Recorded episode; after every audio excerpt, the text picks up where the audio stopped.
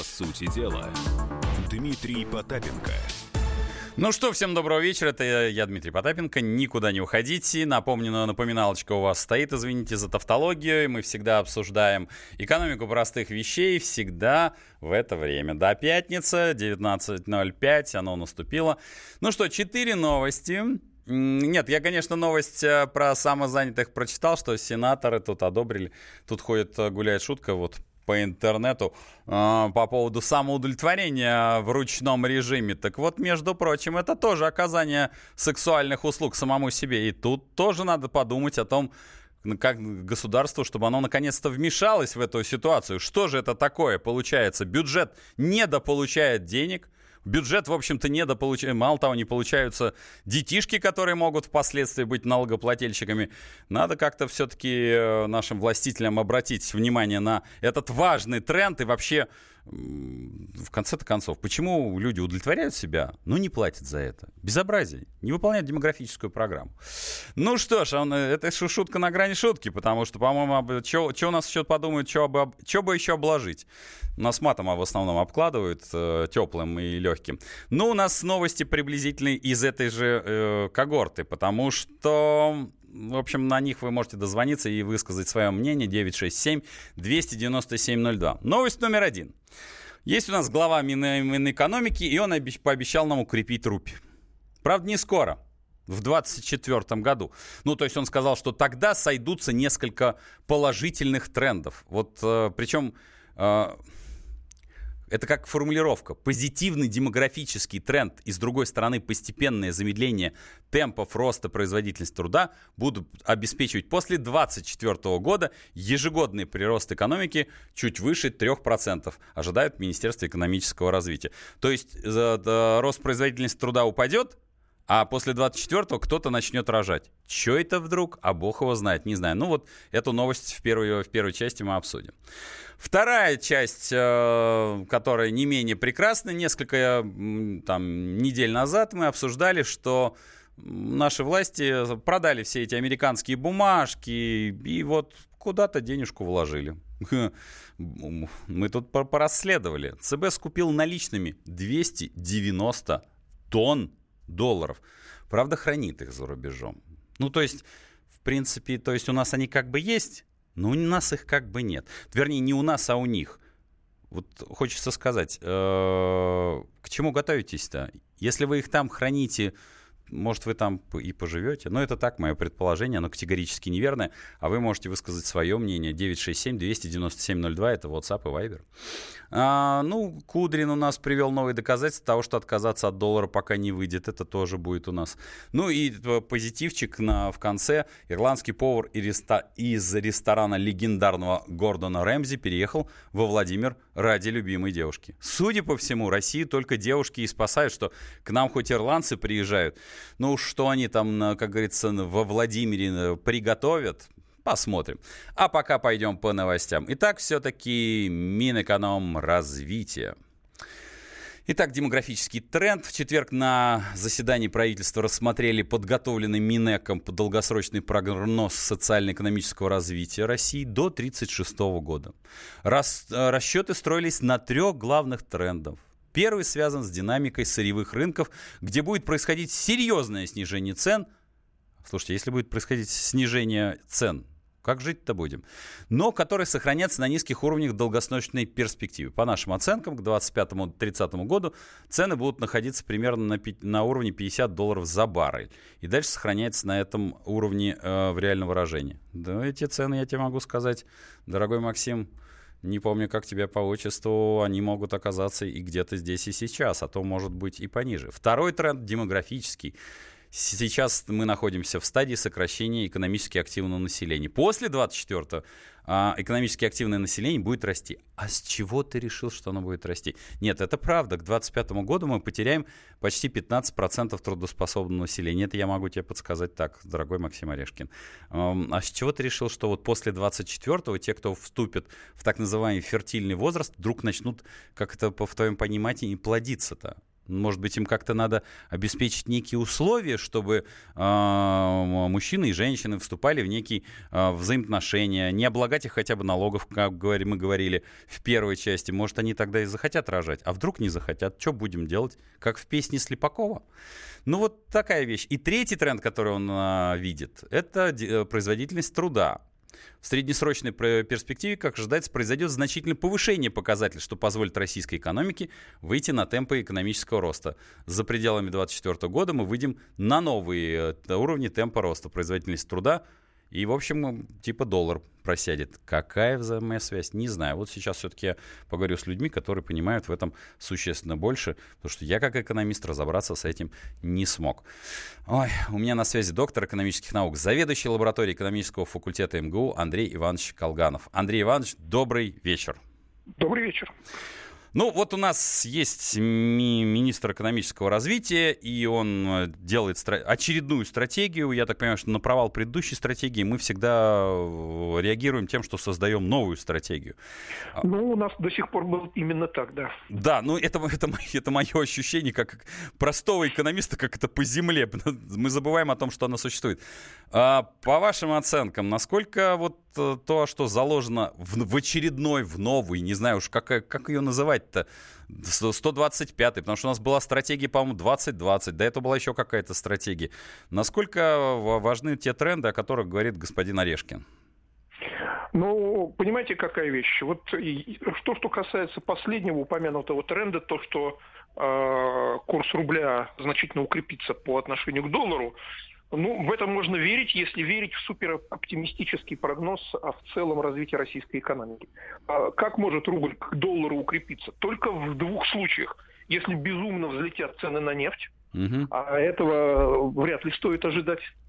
Вот, даже самые большие оптимисты таких цен, которые были, скажем, в 2000-е годы там, по 100-120 долларов за баррель, не предрекают. Вот, поэтому этот вариант отпадает очевидным образом. Вот. Второй вариант – это если Россия превратится в, ну, если не экспортера, то уж, по крайней мере, в крупного производителя высокотехнологичной продукции, и тем самым перестанет нуждаться в значительных закупках высокотехнологичных товаров, как потребительских, так и производственных, за рубежом. Тогда спрос на доллар упадет внутри страны, и, соответственно, относительная позиция рубля укрепится. Но для этого нам действительно надо превратиться в производителя высокотехнологичных товаров, а я пока не вижу никаких шагов со стороны правительства, которые бы позволяли таким образом структуру российской экономики изменить. Разговоров о технологическом прорыве очень много, но, как мы и говорим, начиная с 2000 года, о переходе к инновационному развитию, так и продолжаем говорить, а вот и ныне там. Почему положение должно вдруг к 2024 году измениться, я не понимаю, никаких признаков этого нет. Ну да, при том, что от того, что они там как-то небольшое, низкое налогообложение для IT-компаний, но вот у меня коллеги, я как предприниматель, я с ними регулярно общаюсь, они говорят, нет, оно, конечно, у нас налогообложение бывает пониже, и даже иногда нам перепадают субсидии, но они воют после этого, когда они эти субсидии получают, потому что их... Ну, я выражусь мягко, поскольку мы в публичном сфере, что к ним кто только не приходит. И они каждый раз за каждую копейку и каждый рубль думают, оно нам надо, вот из разряда этого. Да, я понимаю прекрасно. Да, причем там, ну, вот такой какой-то список. А скажите, Андрей Иванович, вот если бы у вас волшебная палочка была, что бы вы сделали? Чтобы мы, по крайней мере, хотя бы эти 3%, потому что, по моим оценкам, никаких 3% экономического роста даже не будет, даже близко. Нет, не будет. Максимум, это, самый большой максимум, который я могу себе представить, это 2-2,5 при благоприятной конъюнктуре, а реально меньше. Ну, понятно. Ну, то есть наши с вами цифры, в общем, близки к... Да, понятно. Мы можем по-разному посчитать, но цифры будут одни и те же. Да, совершенно верно. 3% — это уже чрезмерный оптимизм. Понял. Спасибо, что были со мной. Сегодня у меня был на связи доктор экономических наук, заведующий лабораторией экономического факультета МГУ Андрей Иванович Калганов. Ну что ж, мы можем только пожелать нам вместе с нашим молодым министром успехов. Больше ничего пожелать невозможно. И не переключайтесь, потому что дальше интереснее будет.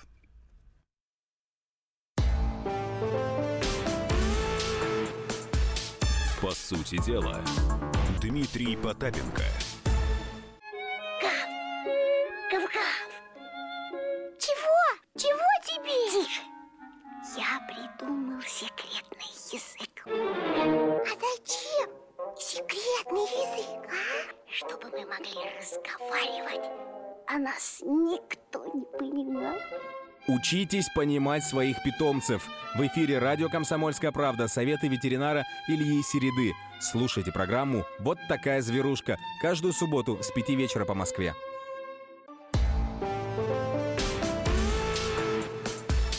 По сути дела, Дмитрий Потапенко.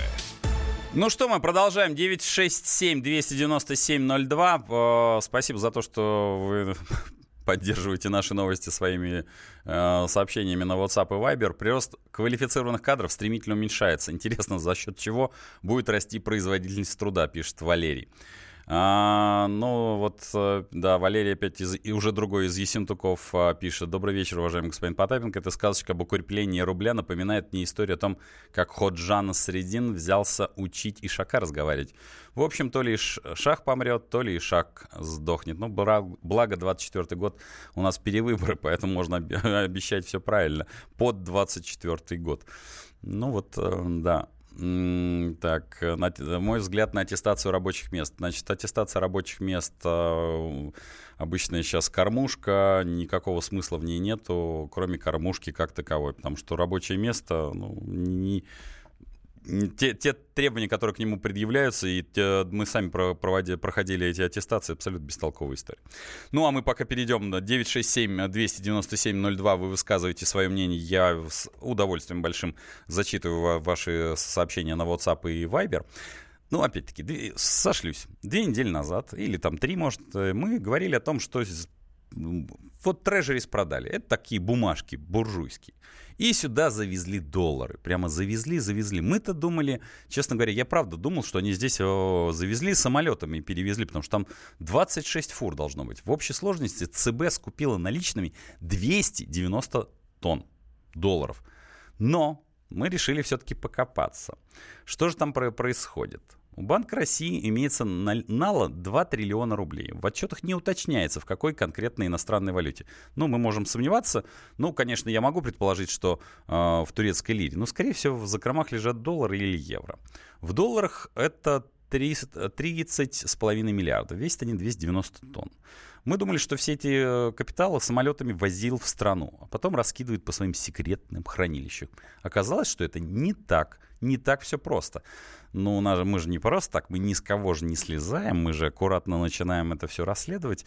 И мой коллега, не мудрствуя лукаво, начал это расследовать. У меня на связи корреспондент «Комсомольской правды» Олег Адамов. Олег, добрый вечер. Адамович, ой, господи, прости, Олег. Ничего страшного. Да, добрый вечер. Добрый. Мне тоже. Да. Рассказывай, где порылся ты где-нибудь в этих хранилищах? Ты как Макдак нырял или плавал? Ты маску брал в эту секунду, когда удалось добраться? Нет, я засовывал купюры в шприц и вкалывал в вену. Чтобы оно уж зашло, так зашло. Да. Давай. Да, смотри, значит, конечно, эти деньги наличные, там, никто мне потрогать и посмотреть на них не дал. Uh-huh. В общем, оно и неудивительно, потому что хранятся они за рубежом. В отчетах Центробанка uh-huh. указано, что деньги лежат в, цитата, дословно, в других национальных центральных банках, банке международных расчетах и МВФ. Uh-huh. Я, отправил запрос чтобы узнать, в каких конкретно других национальных центральных банках хранятся эти наличные, но в ЦБ мне ответить отказались, причем не потому, что там сложно искать, угу. а потому что это официально закрытая информация, которая не разглашается. То есть деньги есть, они совершенно официально фигурируют в отчетности, это угу. открытая информация, но где они лежат, в ЦБ не афишируют, никому не рассказывают. Угу. Почему, сложно сказать. Может бояться, что... Ты проникнешь туда и начнешь купаться. Да, или я проникну и начну купаться. Вот. Значит, единственное, смотри, судя по всему, не все деньги хранятся за рубежом, а примерно половина. Ага. Потому что, да, там, условно говоря, указано, опять-таки, в этой статистике ЦБ, там у них есть общий объем запасов и сумма, которая хранится за рубежом. Вот за рубежом примерно половина от того, что есть. Вот. Ага. На самом деле не очень понятно, почему... А у нас было что, со складами плохо, что ли? Вот я что-то пытаюсь понять-то. Я тоже не понимаю. То есть, как минимум, держать столько денег наличными налом в заграничных банках, ну, то есть, если вдруг они понадобятся, их банально, ну, быстро перевести-то сюда не получится. Подожди, если я, может быть, очень тупой, ты меня поправь. Ну, да. Вроде как, у нас периодически мы говорим, что эти проклятые там пиндосы, там, члены стран НАТО, что мы с ними типа ссоримся. Мы же вроде с ними ссоримся. А если мы ссоримся, то вот я, например, страна НАТО, а ты, например, такая добропорядочная Россия. И да. Ты у меня хранишь там свои, там, ну, пусть даже половина, 145 тонн долларов. Ты ко мне приходишь и говоришь: Дим, слушай, мы тут с тобой, конечно, ссоримся, но ты мне деньги верни. А я смотрю так на тебя, говорю: Олег, ты, конечно, классный парень, но заходи через недельку, а может быть и через год, а может через месяц. Потому что, нет, не потому что я тебе их вернуть не хочу, а ты знаешь, у меня просто бухгалтер заболел, а потом девочка-секретарь. Ну, я, то есть, найду 300 сравнительно честных способов, как мне кажется, поскольку мы же с тобой ссоримся, там, ну, по какому-то делу, неважно, там, по Украине почему-то. Или я что-то сильно заблуждаюсь в этой части. Или еще хуже, или еще лучше. Знаешь, у меня есть подозрение, что ты Россию потратишь эти деньги на ущемление прав человека. Ну, мы их тебе не дадим. Ну, на бомбы, например. И все. И, в общем, в принципе, от винта. Вот, потому что, там, прецедент, конечно, история старая, но, например, примерно 100 лет назад, собственно говоря, ровно 100 лет назад это и было, когда, да, у нас произошла революция, вот, то, например, часть золотого запаса империи, она хранилась во Франции. Точно. Нам ничего не вернули. Причем, насколько я понимаю, до сих пор даже толком неизвестно, сколько там этого золота хранилось. То есть, ну, может быть, там было как бы не очень много, а может быть, было ого-го. Но так как они это все благополучно себе прибрали, то теперь мы только руками можем раздавить, но через 100 лет, понятно, там вообще уже ничего не вернешь. Хотя сейчас Россия вроде как часть своих долгов-то дореволюционных вернула тем, кто смог доказать то, что они имеют право на какие-то деньги. Вот, да, так что, конечно, с этими наличными вообще не очень понятно, зачем нам столько наличных денег. Ну, то есть, смотри, окей, можно предположить, что, допустим, государство закупает нал, чтобы вернуть валютные вклады, если вдруг против нас ведут какие-то жесткие банковские санкции, и мы не сможем делать операции с валютой. Вот. Ну тогда, опять-таки, если нам вводят санкции какие-то жесткие, то вот тот разговор, который был 2 минуты назад. Я найду 300 сравнительно честных способов тебе рассказать не потому, что я тебе не вернуть их не хочу, а просто у меня бухгалтер заболел вот в эту секунду.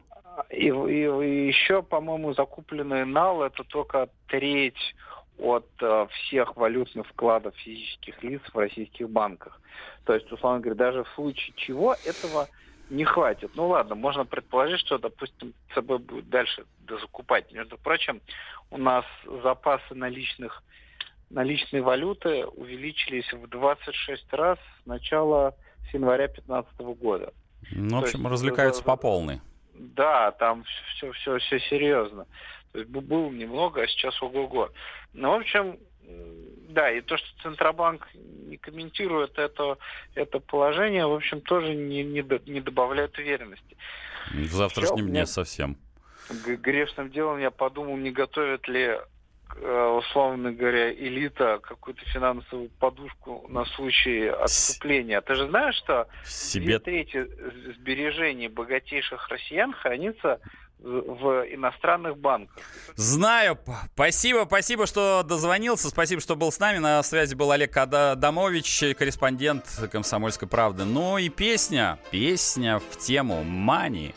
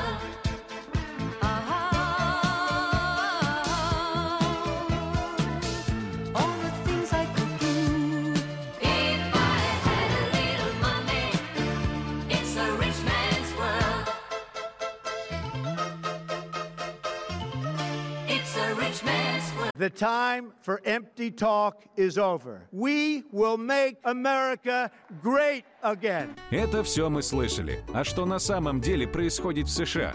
Реальные новости, курьезы и события, которые нигде, кроме Штатов, случиться не могут. Как они там за океаном вообще живут? Разбираемся в программе «Не валяй дурака, Америка» с Марией Берг и Александром Малькевичем. Слушайте и звоните по понедельникам с 12 часов по московскому времени. По сути дела, Дмитрий Потапенко. Ну что, мы продолжаем. 967-297-02. Вы знаете, вот хотел я взять эту новость, подумал по поводу того, что Кудрин сказал, что невозможно полностью... Кудрин отверг идею полной дедоларизации из-за нестабильности рубля. Что-то как-то вот она меня не очень это греет. Давайте поговорим несколько о другом. Вот Топливный союз заявил о вероятности закрытия независимых АЗС.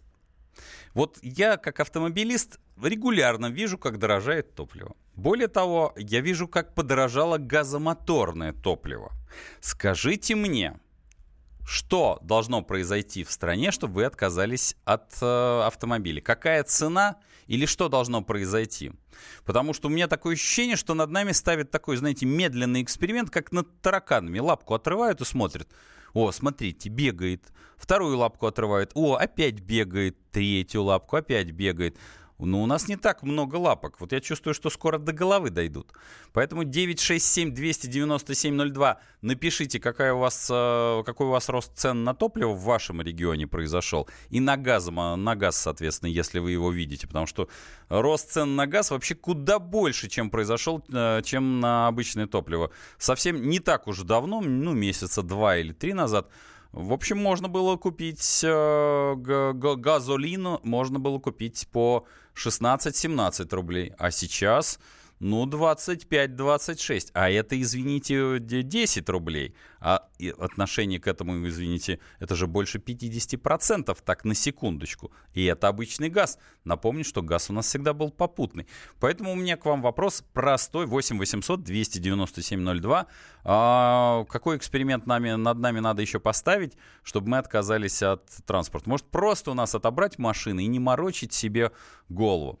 Поэтому вот я прицепился к этой в новости. Независимые сети АЗС готовы продавать бензин по 30 рублей за литр, заявил глава аналитического центра Независимого топливного союза Григорий Баженов. Иначе они будут работать в убыток и могут закрыться. По 30 рублей? Нет. По какие 30 рублей? Ребят, вы по 30 не в состоянии. Это вы, видимо, без акцизов говорите.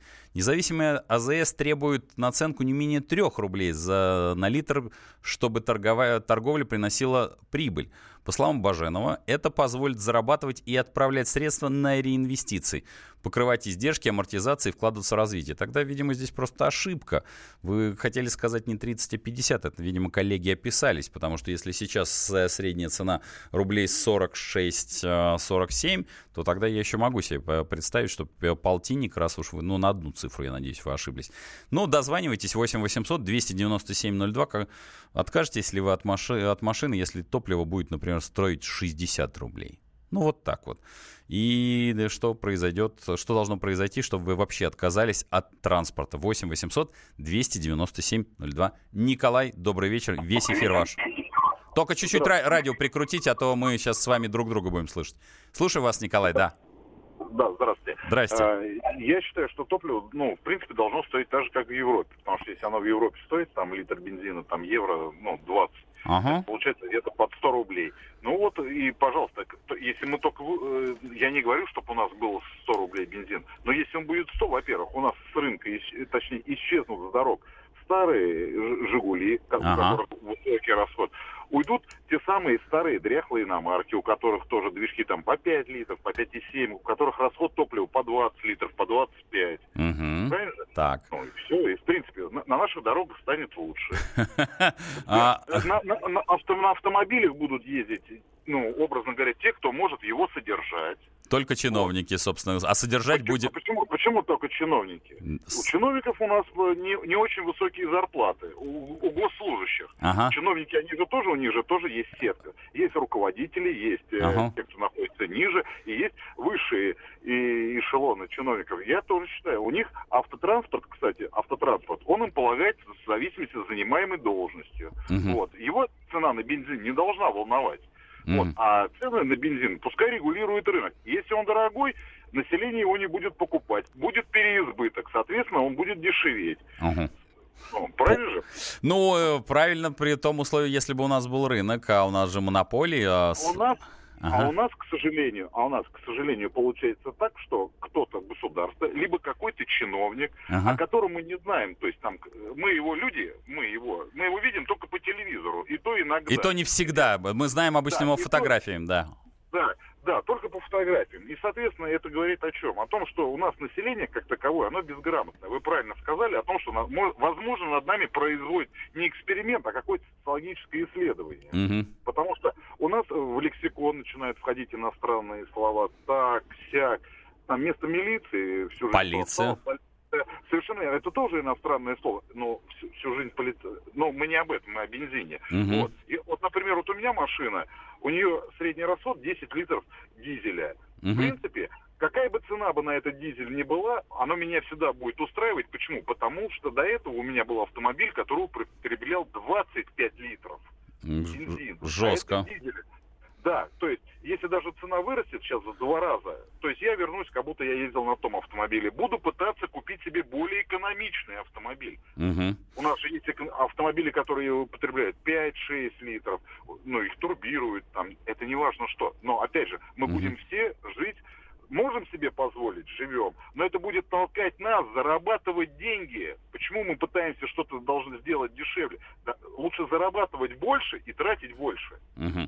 Понял, спасибо, Николай, что дозвонились. 8-800-297-02. При каких условиях вы откажетесь от автотранспорта? И вообще, сколько должен, по вашим оценкам, стоить керосин, то бишь бензин? Вот основное, что меня тревожит, что цены устанавливают вообще от балды. У нас в бензине бензина нет, там один акциз. То есть там практически 70% это акциз, то бишь то, что берет как бы государство. Почему как бы? Потому что у нас есть 6 вертикально интегрированных нефтяных компаний. Они тоже все государственные, за исключением одной — «Лукойла».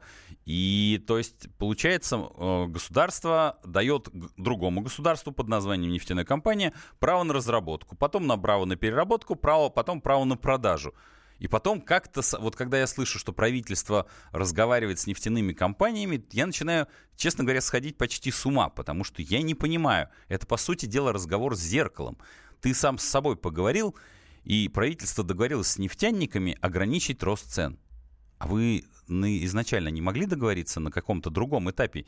Зачем вы со мной, как с народонаселением, рассказываете, что вы где-то там сами с собой левой рукой поговорили? Меня, в общем, это не очень волнует. Напомню, что, кстати, Вот когда разговариваете руками, помните, что есть налог на самозанятых. Теперь мы уже все это знаем. Поэтому вот 8-800-297-02 можете высказать свое мнение. Какая цена должна быть на топливо, насколько оно у вас подорожало и при каких условиях вы откажетесь вообще полностью от личного транспорта. Хотя, на мой взгляд, от него нельзя никогда ни при каких условиях отказываться. И государство должно делать максимум усилий, чтобы у гражданина была возможность, я подчеркну это слово, возможность купить личный транспорт. А дальше он должен сам уже принимать решение, что возможность у него есть купить личный транспорт, а дальше он решает, то ли он пользуется личным транспортом, либо государство, то, что мы, видимо, ошибочно называем, так наладило общественный транспорт, и что на общественном транспорте куда как лучше проехать, и поэтому 8 800 297 02 можно дозвониться и высказать свое мнение. Никита, добрый вечер, весь эфир ваш, слушаю вас. Здравствуйте, Никита, Тверь. Да, Никит, слушаю вас. Ну, то, что от машин никто не откажется, это как бы понятно, вопрос был изначально риторическим. То есть заправка, цена, я только вот отъехал 5 минут назад заправку, у меня было 46,95, 95. Но я немножко о другом хотел поговорить. Давайте. Вот, послушав предыдущего слушателя. Да, Николая. Европой, то есть, ну то, что бензин будет расти, это всем понятно. Вопрос, до какой отметки он будет расти, до уровня доллара или до уровня евро? Или до уровня фунта стерлинга, так скажем. Почему бы и нет-то? Гулять так гулять. Да нет, я думаю, скорее всего, одна из этих двух валют. Тут лотерея, какая из них двух. Но я о другом все же продолжу. Давайте. Если человек был в Европе, то есть, во-первых, он прекрасно понимает то, что не то качество бензина. Все, кто были в Европе, они как бы есть с чем сравнивать. Это то правда. Я когда ездил, когда я заправился на итальянской заправке, то есть мне показалось, что у меня не Volkswagen, а у меня как минимум Гелендваген. Ну, понятно. Взлетел сразу, я так понимаю. Да, как вся машина повела. И второй вопрос, вообще как бы не совсем уместно нас сравнивать с Европой. Европа покупает бензин или в Норвегии, или у нас, или в других странах. А у нас как-никак свои скважины. И тут встает вопрос. То есть я как человек коммерции прекрасно понимаю то, что цена образуется из двух основных факторов. Первый – это себестоимость начальная, то есть товара, и второй – это накладные расходы. То есть себестоимость какая? Недра в арендах, накладные расходы какие? То есть трубы свои. Другой вопрос, что эти трубы оформлены на 33 аффилированные компании, зарегистрированы во всех концах света. Вот отсюда и цена. В принципе, все. Понятно. Спасибо, Никит, что дозвонились. Есть еще те, кто не дозванивается, 967-297-02. Можно туда написать, потому что многие пытаются дозвониться, а телефон занят. Сергей, добрый вечер. Весь эфир ваш. Слушаю вас. Добрый вечер. Слушаю вас. Да вот я опять по поводу еще того предыдущего звонившего, Николая, который так легко приравнял, значит, наши возможности к европейским почему-то. Вот, и спокойно относится к тому, что цены там должны якобы подняться до европейских. Понимаете, у нас уже сегодня достаточно напряженный баланс такой выдерживания цен людьми и сотрудниками обслуживания, вот, которые и служебные свои обязанности, и просто на работу ездят на автомобилях недорогих, и, в общем-то, их езда во многом зависит от стоимости на топливо. И если, допустим, вот эта вот тонкая грань баланса будет перейдена, и им придется отказаться от использования недорогого бензина и недорогих автомобилей, то может пойти срыв вообще обслуживания целых отраслей. Это не шутка, потому что у нас на сегодняшний день уже провал по инженерным сервисам. У нас как только пожар, у нас простой ответ, что замыкание электропроводки, а ведь все это происходит там у нас, то доки тонут плавучие, то торговые центры горят. Это все еще цветочки. Не забывайте, что у нас атомных электростанций натыкано по стране.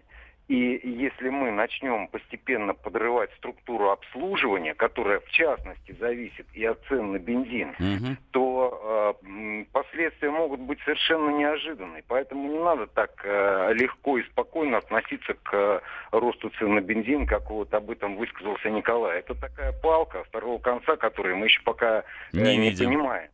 Понял, спасибо, Сергей, что дозвонились. Давайте будем снисходительны. Я думаю, что просто Николай говорил это в саркастическом тоне. А следующая часть у нас будет потом о том, как ирландский повар из-за девушки переехал во Владимир. Владимирский Централ, ветер северный.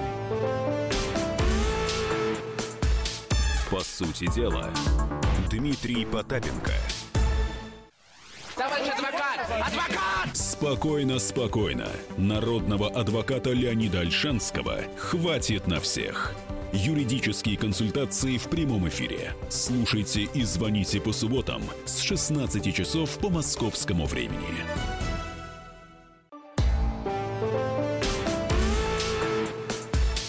По сути дела, Дмитрий Потапенко. Что, как говорится, будет у нас 15 минут позитива на финалочку, так скажем. Ирландский повар из ресторана легендарного Гордона Рэмзи, есть такой тоже повар, переехал во Владимир ради любимой девушки. Судя по всему, женщины – это основной наш капитал, за счет чего мы сюда можем привлекать иностранцев, даже таких иностранцев. Ресторан на Поли появился еще в августе в центре города. Владимирцы уже успели оценить местную кухню. Картофельный драник с креветками и копченой рыбой, морковный кекс со сгущенкой и тимьяном. И все это придумал Пол Кэррол, 38-летний ирландец, покинувший родину ради любимой из провинциального Владимира, которую он встретил не где-нибудь, а в рабочем путешествии на корабле. Он встретил 22-летнюю девушку из Владимира Марину. Марина училась на факультете менеджмент и маркетинг. Надо узнать, почему же они решили вернуться не в Ирландию, а во Владимир. И у нас есть ее прямая речь. Марина, девушка ирландского повара. И такая же конкуренция во Владимире для того, чтобы открыть ресторан. По крайней мере, у нас была возможность открыться без инвесторов, без кредитов и так далее. За границей, в принципе, это невозможно. Потому что, конечно, возможно, но для очень ограниченного круга лиц, потому что там, конечно, все в разы дороже, и труд, и оборудование, и все такое. Видите, низкая конкуренция в городе во Владимире. Возможно, только есть маленькое «но». А есть и во Владимире спрос на рестораны-то. А то что-то меня терзают смутные сомнения, что спрос-то может быть и не столь велик. И как там будет житься этому ресторану? Мы же не просто так, мы же люди активные. И у нас есть те, кто ходит по этим ресторанам. Правда, за корпоративный счет, то бишь...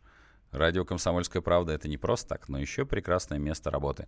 У меня на связи корреспондент «Комсомольской правды» из Владимира Артем Бердник. Артем, добрый вечер. Здравствуйте. Сходили за корпоративный счет-то, небось? Драников-то наелись там с чем там, с тимьяном? Счет-то большой накрутили? Как там во Владимире-то с этим рестораном «Полли»? Как его обозвать? Самом деле счет небольшой. Вообще, если так говорить про заведения Владимира, в которых можно покушать, то это достаточно больная тема. У нас их реально мало, а если они есть, то это всякие банальности типа пиццерия или суши, в которые народ, собственно, и ломится. Бывают еще столовые, в которых кормят борщом, туда народ ломится еще больше. То есть такой ресторан, как Поле, который у нас здесь открылся, это не то, что будет диковинка, это... шок для большинства жителей города, которые просто видят некоторые слова впервые. Собственно, это-то многих отпугивает. Люди просто не решаются попробовать. Но, насколько мне известно, да и как я сам попробовал, это очень вкусно и цены вполне приемлемые по меркам нашего города. Покайтесь, даже. Артем, сколько вы просандалили корпоративных бабок? Слушайте, на самом деле там можно зайти, допустим, в обед или вечером одному, просто перекусить. Рублей 500 можно оставить, взять одно блюдо, какой-нибудь небольшой салатик и попить себе чая. 500-600 рублей вполне хватит. Понятно, такое похожее на бизнес-ланч. Я, конечно, для Владимира недешево скажу. То есть не недорого, чтобы прямо дорого-дорого, но и недешево, прямо так чтобы каждодневно. Да, согласен, это, конечно, недешево. Окей, а скажите, когда, поскольку ресторанная тема такая, она близкая, если бы ранжировать, ресторан бы Полли вошел бы хотя бы в десятку лучших мест. Но вот сейчас пока это новизна, такая вот флер того, что ирландец из... Когда-то работал у Рэмзи, правда, кем он там работал, ну, поваром работал, там у Рэмзи, я думаю, работает такое количество поваров, что умереть и не встать. Но вот если в десятку он бы вошел бы, по вашим оценкам, если убрать флер новизны? Слушайте, я думаю, да. Тут опять же, смотря из-за чего оценивать. Качество еды, вкус, цены. Но я думаю, по всем параметрам по ресторан Поли обязательно бы вошел в десятку и, может быть, даже в пятерку. Угу. Это лично мое мнение. Нет, ну это хорошо. Удалось встретиться с этим ирландским поваром или его девушкой? Да, конечно, я с ним сидел, общался как раз-таки у них в ресторане. Очень там приятная атмосфера. Сами они все тоже очень приятные, улыбчивые люди, которые готовы рассказать все, готовы пообщаться абсолютно с каждым клиентом, как мне кажется. Вот. Пол очень интересный, веселый парень, который много чего может рассказать. За плечами у него тоже немало. Ага. А романтическую историю рассказывают, как они знакомились на вот этом лайнере, скажем так? Или они в основном только про бизнес? У вас была беседа? Конечно, об этом тоже обсудили. Это ведь в первую очередь интересно, бизнес-то бизнесом, но всякие романтические такие милые, прелестные истории куда больше нравятся народу, да и послушать их куда интересней. Вот. Действительно, да, они познакомились на лайнере примерно спустя месяц, когда они там оказались вместе, видимо, как-то друг на друга приглядывались, но прям так конкретно обратили друг на друга внимание на тренинги по безопасности, если я не ошибаюсь. Вот. И спустя какое-то время у них уже было первое свидание. Ох, романтическая история. Спасибо, Артем, что вытащили эту романтическую историю нам под пятницу. У нас на связи был корреспондент «Комсомольской правды» из Владимира Артем Бердник. Напомню, что ирландский повар... бросил в свою холодную Ирландию со своим элем, видимо, и приехал в, видимо, более теплый Владимир ради любимой девушки. И теперь они замутили там ресторанчик маленький, в который вы сможете тоже зайти. А я вам могу под этот не очень теплый вечерок, ну, в общем, пожелать, чтобы вы его тоже провели в теплой компании ваших родных и близких. Ну а мы со своей стороны всегда будем подбирать вам новости, которые вас будут касаться лично, персонифицированно, ну и, естественно, ставить песни. Музыка, которая вечна. Ну а как может быть вечер, да еще и ирландский вечер, и без юту? До следующей пятницы. Баш...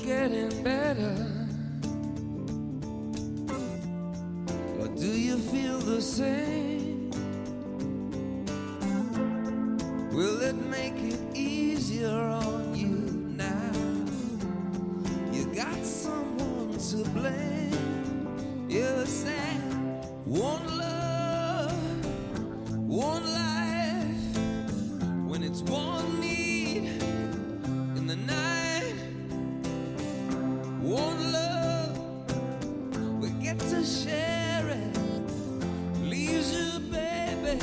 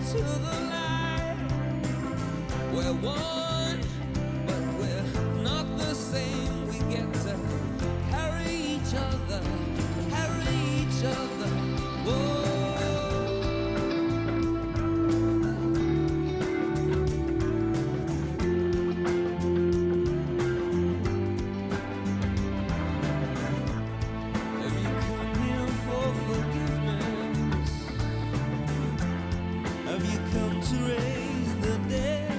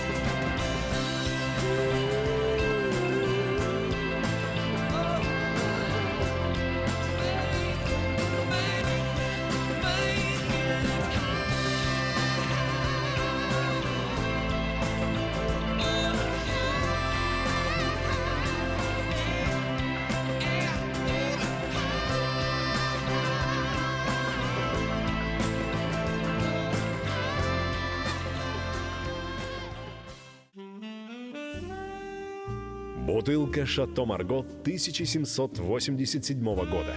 $225 тысяч. Феррари 250 Тестороса, 1957 год. $12 миллионов. Картина Ван Гога «Портрет доктора Гаше», 1890 год. $80 миллионов. Есть вещи, которые со временем становятся ценнее. Но информацию лучше получать оперативно. Слушайте темы дня по будням на радио «Комсомольская правда».